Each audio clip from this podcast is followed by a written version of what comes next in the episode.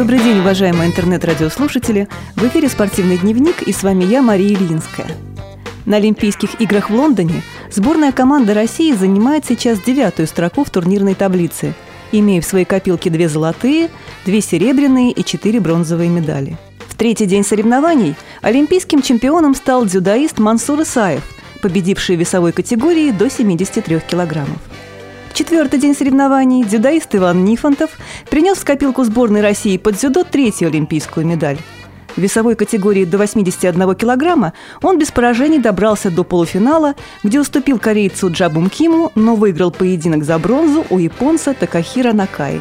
Женская сборная России по спортивной гимнастике стала второй в командных соревнованиях. Российские девушки проиграли только команде США – Наши гимнастки до конца боролись со звездно-полосатой командой, однако несколько грубых ошибок в вольных упражнениях не позволили девушкам стать первыми.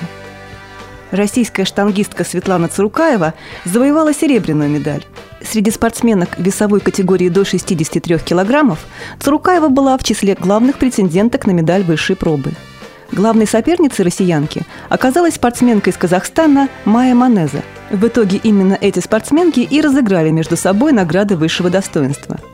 После соревнования в рывке россиянка стала первой с результатом 112 килограммов. Спортсменке из Казахстана покорилась лишь штанга весом 110 килограммов.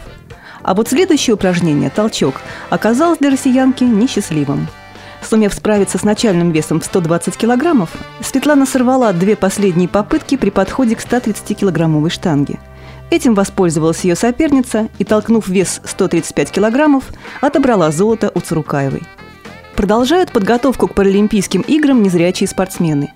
Честь страны на Паралимпиаде в соревнованиях по легкой атлетике будут защищать Елена Паутова, Анна Сорокина, Ильдар Помыкалов, Андрей Коптев, Алексей Лабзин и Альберт Асадулин из Республики Башкортостан – Евгений Кегелев и Марта Прокофьева из Красноярского края, Артем Логинов и Егор Шаров из Алтайского края, Владимир Андрющенко из Омской области, Александр Зверев из Челябинской области, Алексей Ахтямов из Московской области, Федор Триколич из Санкт-Петербурга, Игорь Хавлин из Свердловской области, Денис Гулин из Санкт-Петербурга, Дмитрий Корнилов из города Тулы, Сергей Шаталов из Брянска.